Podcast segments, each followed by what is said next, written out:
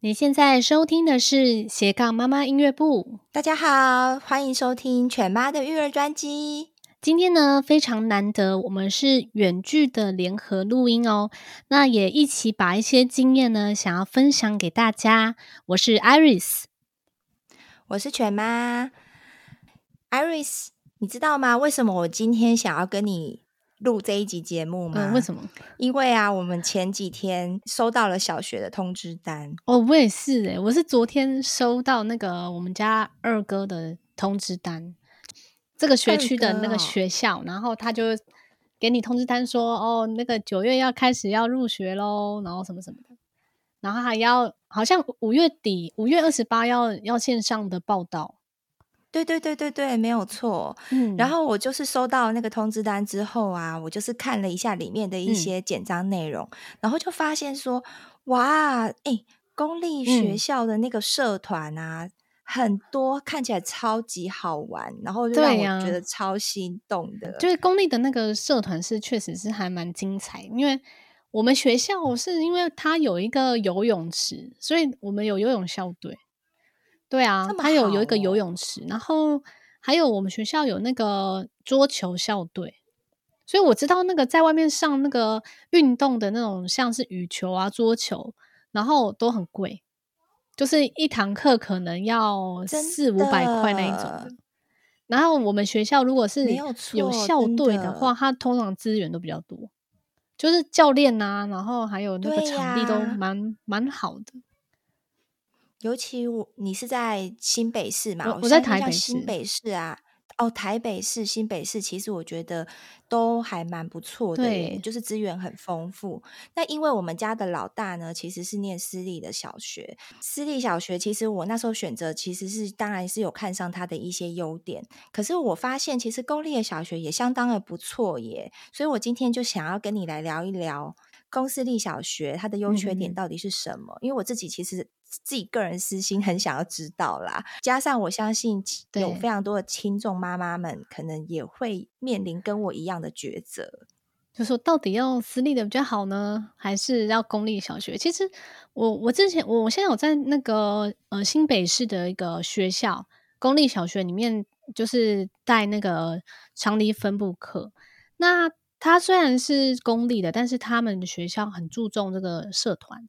所以他的社团资源很多，就是呃家长会这个部分也会很很支援这个音乐的社团，所以他们就是有分说有分部课，各个乐器的分部课，还有这个乐团的这个合奏课，然后还会出去比赛那种，然后遇到这个像是节日啊等等的，他们就会去表演，像什么圣诞节啊什么节的，然后就会。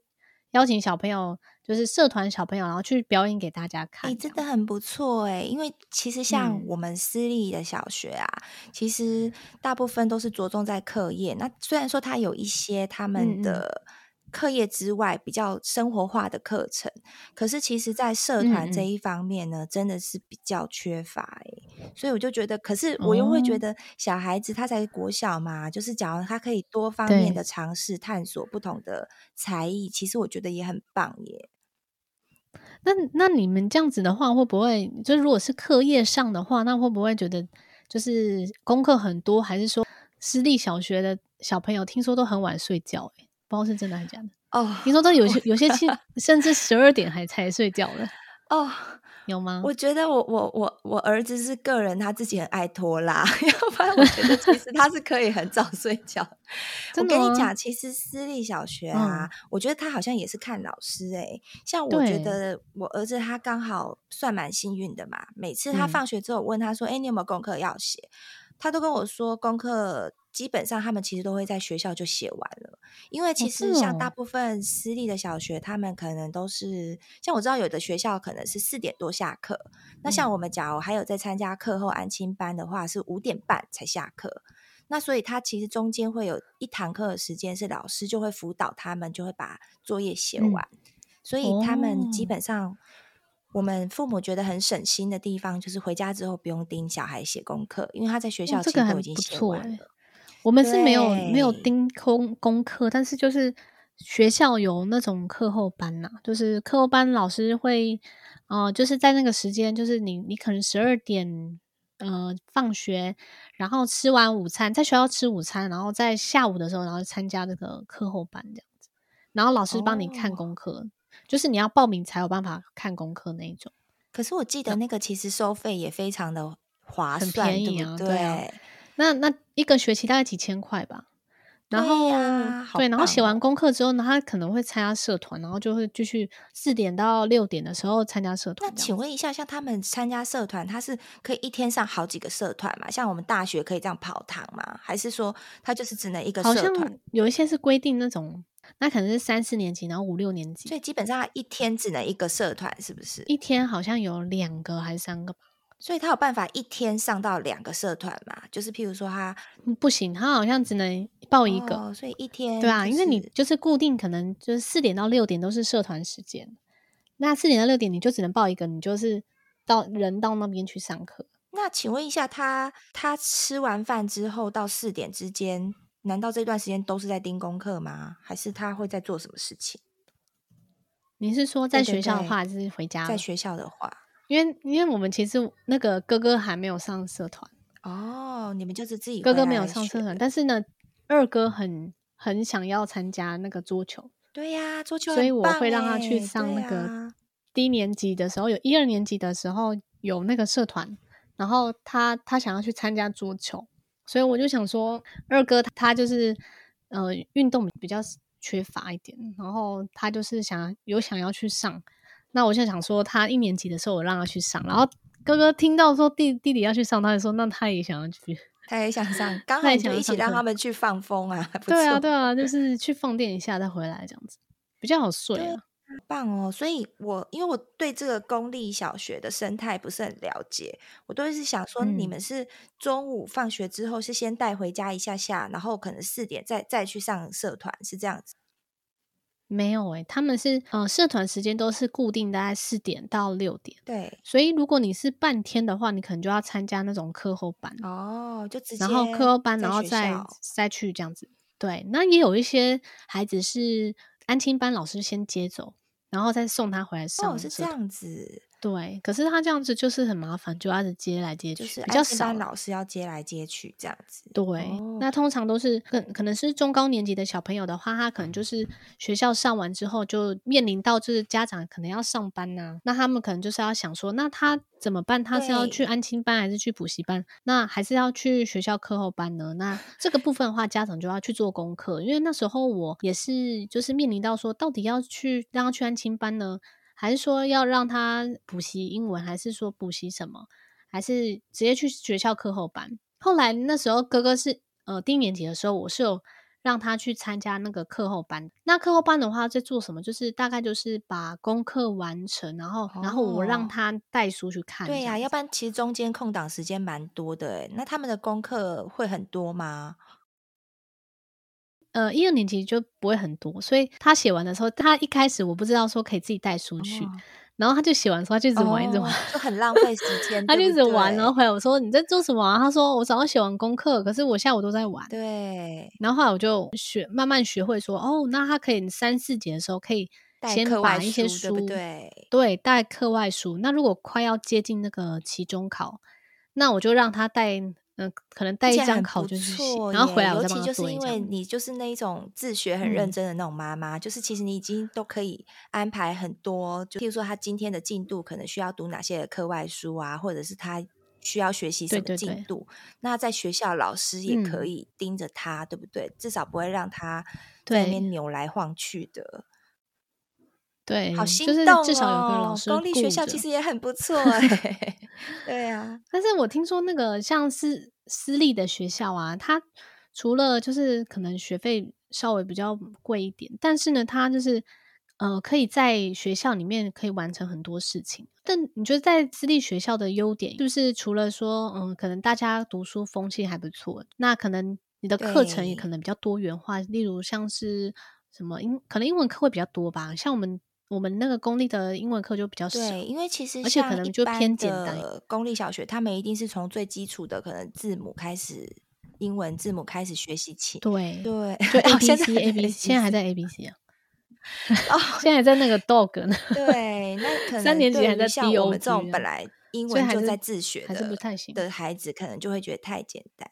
可是其实说实在话，虽然我们私立学校我们是自编教材，嗯、所以他会比这个 只学 A B C 会来的好很多。他就是直接已经就是教一篇。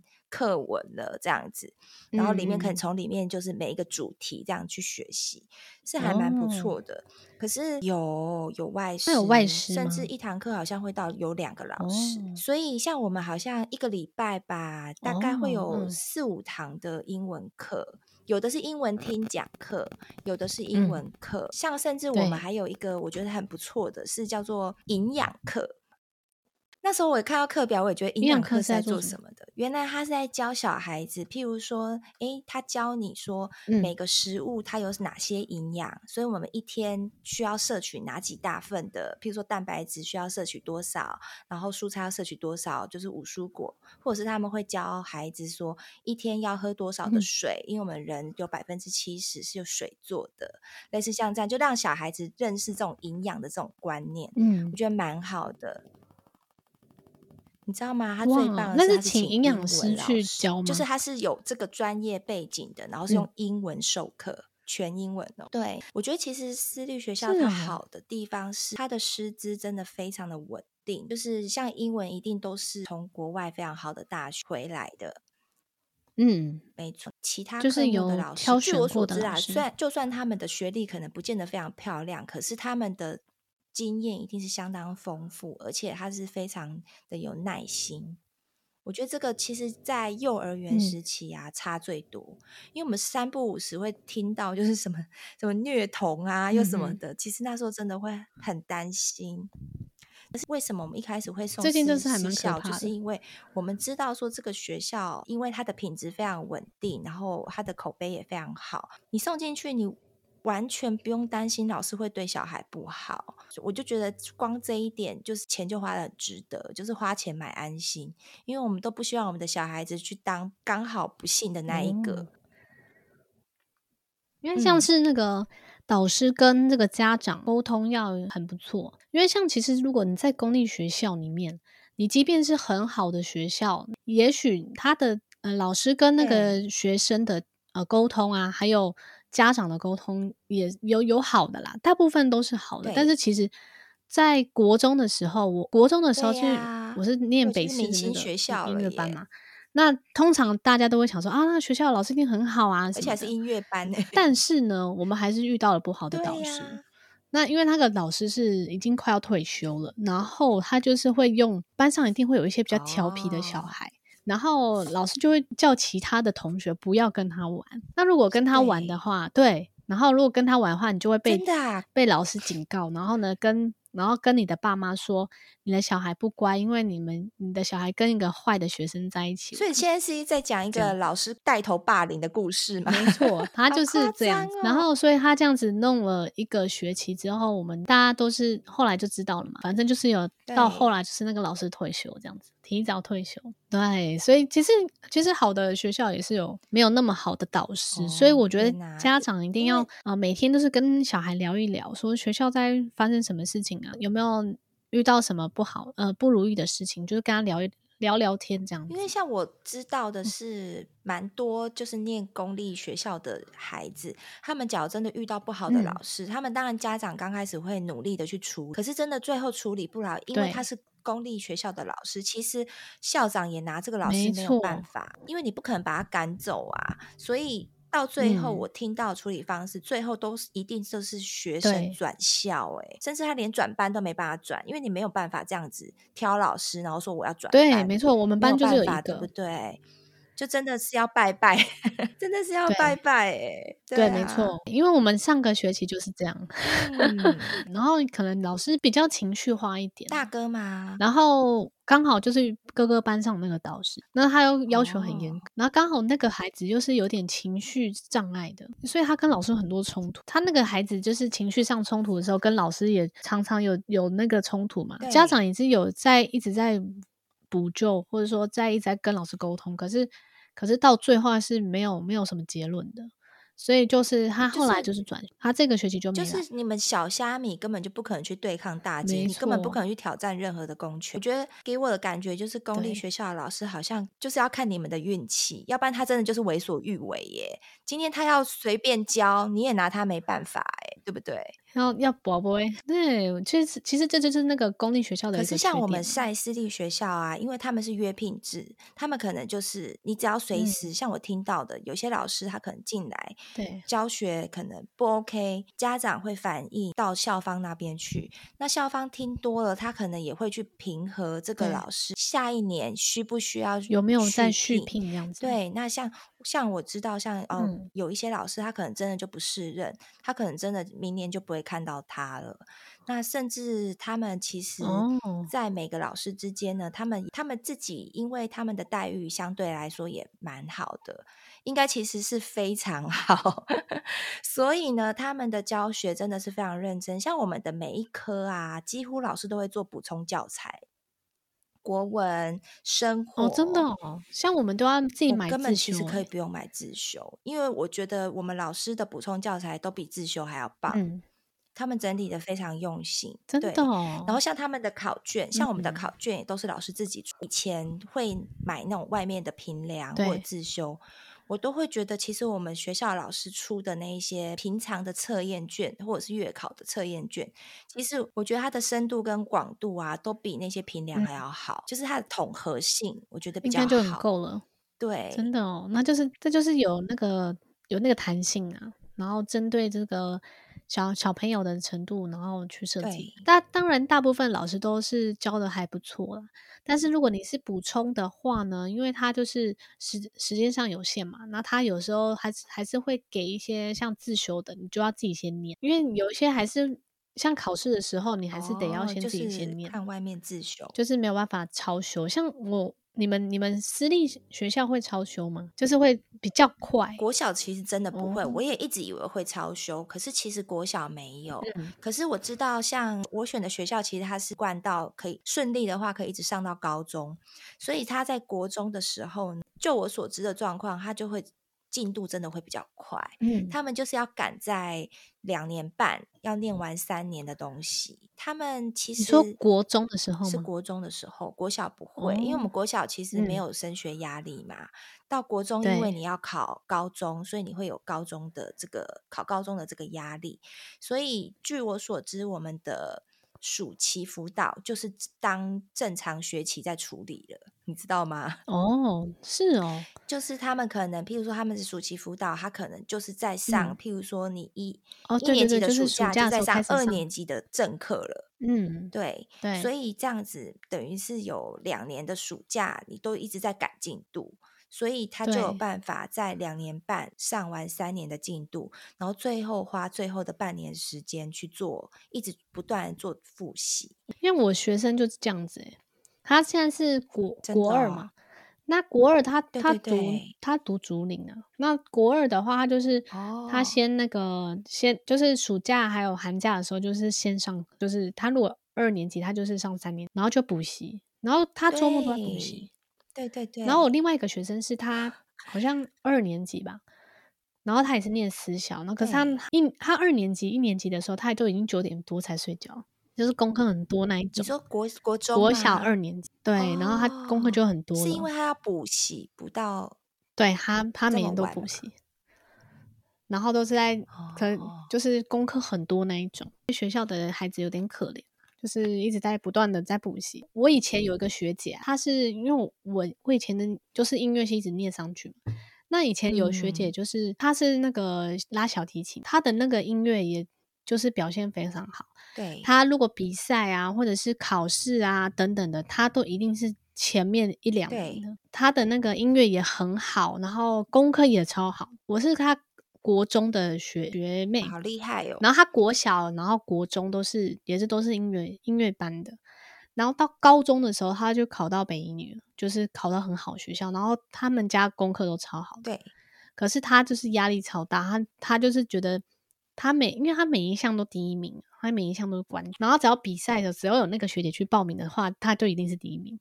哦。然后他到高中的时候，他就他就因为有其他更厉害的人，嗯、加上说他到北一女的时候，他就是有一些不是音乐系的，因为他以前在音音乐上面也是也是表现相当好，但是他在北一女的时候，当然还是有更厉害的人啊。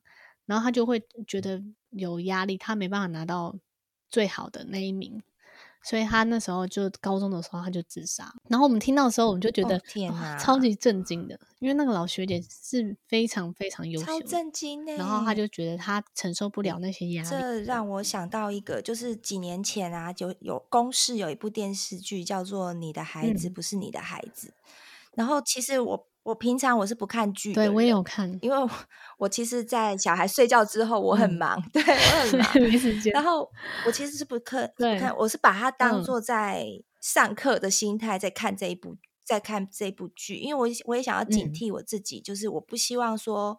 我会陷入这样子的家长迷思，其中有一部剧叫做《孔雀》，就是它的第四部这个单元叫《孔雀》。其实它有一个环节让我印象很深刻。那我先简单的大概讲一下这讲什么。他其实就是在讲说，那一个妈妈，他们其实他们的家境并并没有到非常好，可是他为了想要让他的小孩透过考上好的大学去翻身，所以他一直很努力的兼，即使兼四份差啊，他也要让他的小孩念到很贵的私立。可是因为其实他的女儿并没有办法融入这样子学习的环境，他会觉得常常会觉得格格不，所以呢。他就是并不快乐。他后来无意间啊，他发现校园里面有一只孔雀，嗯、他会讲话。他发现他只要跟他做交易，他就可以得到他想要的东西。后来这个女主角想要拥有跟同学一样，都是很多钱，所以呢，他被夺走了他自己用钱买不到的美术天赋，嗯、而且他甚至到最后交换到他自己差点变成了一只孔雀。结果你知道这个妈妈怎么样吗？她看到她自己妈妈，她看到她自己的女儿已经快要变孔雀，她居然是跟她讲说：“嗯、没关系，你只要再忍耐个一两年，你就可以考上好的大学，你继续待在这个学校。嗯、那只要这一两年你考上好的大学之后，我们再想尽办法把你变回来。嗯”怎么样？你不觉得很夸张吗？然后这个爸爸呢？嗯、然后这个爸爸呢？他的态度其实。就是比较正常，就会跟他说：“其实你不需要再去跟孔雀做任何的交易。其实我只希望你们可以健康快乐就好。”我觉得其实这真的这样会让我们可以做一个醒思，就是说，有时候我们可能会把自己的理想或者是期望去加注在小孩身上。像你这个学姐，我不知道他们家的环境跟家庭到底是怎么样，会带给她这么大的压力。据我所知，其实有一些孩子，他们真的像这个剧中的女主角，她甚至会跟她妈妈讲说：“那所以我考不上好的大学，你还要我吗？”其实我真的听了都很难过，欸，哎，好可对啊，会他会觉得我的价值好像就是要考好的成绩，所以。也许有些孩子他会觉得，对，我在你心目中都是第一名，所以我就是一定要一直都是要是第一名。那当我不是第一名的时候，我可能就会否定我自己的存在价值。他可能就会觉得我就不是你心目中这么好的女儿了，是不是？就有可能是这样的感觉。所以我觉得可能。像是孩子自我价值肯定的这个部分很重要，我觉得每天也是要肯定孩子的努力，就是即便他没有考到一百分，或者是他可能期中考的时候他努力了很久，但是他依旧没有达到他想要的那个分数的时候。我我其实有一段时间是很不开心，他就是没有考到那个分数。后来呢，我就是我发现说他对我发现说他好像转念了，就是他会觉得说他努力没有用。我后来就调整我自己，跟他讲说这次我们我们有努力的哪些哪些部分，哦、然后在他考试前的时候，他都有做那些努力嘛，那我就先奖励他的努力，就是还没有考试的时候，然后就先奖励他努力，可能说可能去一起去吃个。什么东西，或者是买个蛋糕给他，还是什么？对，然后他就会很开心，然后就是觉得说他自己努力不是是没有用的。我觉得他就是慢慢的一个就是自我肯定的部分要慢慢建立，不是说只有奖励他这个分数的部分，要奖励他这个努力的过程。所以这个也是很重要。你知道这这部剧要传递的观念，其实最需要转念的，其实真的就是父母。其实孩子他们都没有错。譬如说，像这剧中的女主角，她其实她是很有美术天赋的，然后她的弟弟是很有体育的天赋。可是这这两项天赋，可能在我们一般的社会中会觉得啊。没办法当饭吃，对不对？所以我觉得，其实我们家长自己也要自己转念，要学习敞开心胸，要珍惜小孩子的天赋，不论他是怎么样子的。像我觉得，行行出状元，不是说你一定要考上台大，你一定要考上史丹佛，才代表你的人生是成功的，是胜利。像特斯拉的老板也不是每次都考第一名吧？特斯拉的老板，他是一个，我觉得他是一个还蛮有趣的人。就是他，反正他就是不是那种学校的那种乖乖牌，他就是跟人家想不一样。贾博士不是后来也是休学吗？对不对？对对呀、啊，所以我就觉得，其实像这一些，我觉得名人的背后啊，他们其实都是有一个很开明的父母。嗯然后他们都是很愿意包容孩子，然后就是顺着他们的天性发展。所以其实话说回来，就是等于说，其实我觉得念公立私立其实都没有太大的差别。最重要其实是父母本身，你自己的观念要正确。嗯、像我觉得这个剧中啊，他就是他居然甚至最后，他一方面他是希望他的女儿可以变人形，就是不要继续快要变成。他后来竟然半夜偷偷跑去找这只孔雀做一个。我觉得很可怕的魔鬼交易，你知道是什么吗？嗯，什么？他竟然跟他讲：“我希望我的两个小孩可以考上非常好的学校，只要你可以达成我这个愿望，我什么都可以答应。嗯”然后呢，这只孔雀就跟他讲说：“你说的这些愿望全部都跟你没有关系。”他说：“你确定你为了你的小孩，你就算连性命都愿意给我？”然后这个妈妈居然跟他讲说。没关系，我真的死了，我也愿意。我只要可以看到我的两个小孩可以上到我我觉得他很棒的大学，嗯，然后上到很好的高中，我愿意拿我的性命跟你交换。然后你不觉得？天哪，这个这个感觉就是已经已经那个走火入魔。而且其实我觉得，这当然我觉得剧中他会设计的比较夸张，嗯，可是我觉得其实有非常多的妈妈，她，嗯，真的是非常努力的工作，然后非常努力的在陪小孩。她，嗯，可是她的重心目标就是只放在说，我要让我的小孩成成龙成凤，而不是。在乎说他的小孩的兴趣是什么，或者是说这个大学到底是不是他想要念的？嗯、我觉得要尊重小孩的意愿，其实是相当重要。嗯、对，因为有些其实到高年级就不太跟父母聊天，或是国中的时候可能就完全不跟小，呃，就是小孩完全不跟爸妈聊天的，或者觉得很啰嗦的，就是因为你没有站在孩子的角度去想。对对，看哦，像剧中这个妈妈，她最后她真的变成孔雀，然后。小孩子的确哦，也的确都是考到好的大学，可是他们失去了妈妈，而且没有人感谢他，因为他他，可是两个小孩子很孤单啊，他会觉得说他们永远，你知道后来他最后剧中就是寻人启事，嗯，然后妈妈就被贴在寻人启事，他们再也找不到他的妈妈哦。然后我觉得这样子的牺牲太大，真的，所以我觉得这也是要提醒，就是众天下的父母们，就是。我们其实真的要为自己多活一点，就是小孩子的成就，就是其实他们只要顺着他们的天性，我觉得他们都一定可以找到他们自己的一片天。嗯、千万不要父母把自己小把小孩的成就当做自己的成就，我觉得这是很重要的。没错，我们两个都很算很喜欢分享的，所以有长期在追踪我们的，应该都知道说我们就是有什么好的东西，还是什么觉得。觉得孩子用的不错的，都会无私的分享给大家。这样，那今天好的学习方法，对，对我们好的学习方法，然后我们也一直都是在做调整，就是不是每一个孩子都是用同一个方式去去做，因为可能每一个孩子一定个性都不一样。你看，我们像我们家三个男生一样都是我生的，可是问题是他们的个性都相差非常大，所以也不能用同一个方式去对待每一个孩子，所以。呃，目前的话呢，我们是会二一样的，就是二二跟三弟都是还是会进入公立的学校来学习。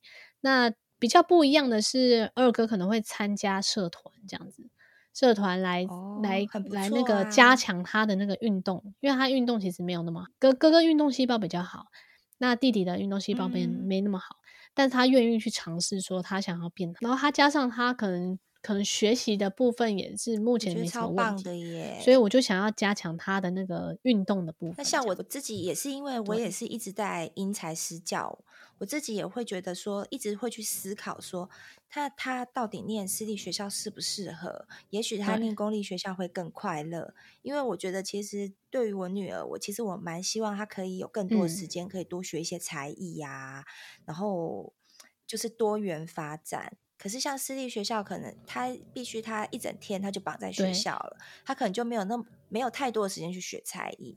虽然说我还是夹缝中 求生存，因为我们学校课业其实都在学校都完成了，嗯、所以其实我的一到五可以的话，其实我也花很多时间，就是在他们放学之后，我就带他们去学运动、嗯，就可能去游泳啊，学直排轮、嗯，很好啊。我觉得运动很重要。我觉得是像我们的私，我我们这间学校是它的。运动时间可能真的比较没有那么多。我知道有些私立学校，它的它的那个运动时间就非常多，嗯，所以其实有兴趣的父母呢，我觉得你们可以去多做功课。然后每个学校的校风其实是不太一样。另外，我想要提到，就是像有些人会以为说，私立学校的学生会不会比较爱慕虚荣啊，嗯，会比较有这种。就是对这金钱观可能会价值偏差这一方面的考量，我觉得这个方面呢，你们真的也要慎选学校。像我自己个人选的学校，我就觉得非常棒，就是不会有这种状况。因为其实我们学校大部分我们的家长的信念，其实就是要让小小孩子，就是希望他品学兼优，他可以功课好。嗯。所以其实大部分的家长，在我接触。过来的每个父母其实都是很用心，我觉得这其实也是私立学校的另外一个优点，就是父母的理念其实都很像，嗯、然后他们对于家庭的教育也都很要求，不见得每个孩子功课都很好，因为这其实这就是小孩子天分的问题嘛，你不可能说每一个都是，他们可能一样这样教他，他不见得每一个都一定都是成绩到非常好，嗯、可是其实像我们都有群组嘛。我们在交谈的过程中，都可以听得出来，其实每个家长对小孩子的教育都是非常用心的。那至于说他可以得几分，其实这真的就是家长就要放 宽心。嗯、对对啊，我觉得要就是不是说他这一次考个不好就就什么都不好。对，就是家长要放宽心。我觉得，假如你要用这种正确的心态来念私立学校，我觉得就没有问题。那千万不要说哦，为了譬如说自己可能没有这样的经济能力。然后还要借款啊，甚至要省吃俭用，嗯，然后为了说要让他来念私立学校，然后。因为你你你期望这么高，你就会觉得他的功课可能不好，或者是没有到顶尖，你可能就会有那个压力。那小孩子相对来讲也会有很大压力。嗯、我觉得这样子就就不是一个正向的学。所以公立私立的话，就是各有优缺点啊，嗯、就是要看家长自己呢，没错、呃，你们家的经济状况啦，还有你的后援的部分，是不是有后援可以接送啊，等等的。对。然后还有你自己对孩子有什么比较？呃，想要达到的一些期许或要求，就是你跟孩子要一起讨论的。然后还有，甚至跟就是家庭啊，还有你另外一半要有一个良好的沟通，这样子，你才会，你们才会能讨论出一个最对，对孩子最最好的方式。那我们今天呢，就差不多分享到这边哦。希望呢，我们的经验可以给你一些启发。那如果你喜欢今天的内容呢，希望可以在 Apple Podcast 给我们五颗星的评价哦。还是说你想要留言给我们问问题，那也欢迎在留言区留言哦。那你刚才收听的是斜杠妈妈音乐部，哎，还有雪妈的育儿专辑。好，我们下次再见喽，拜拜，拜拜。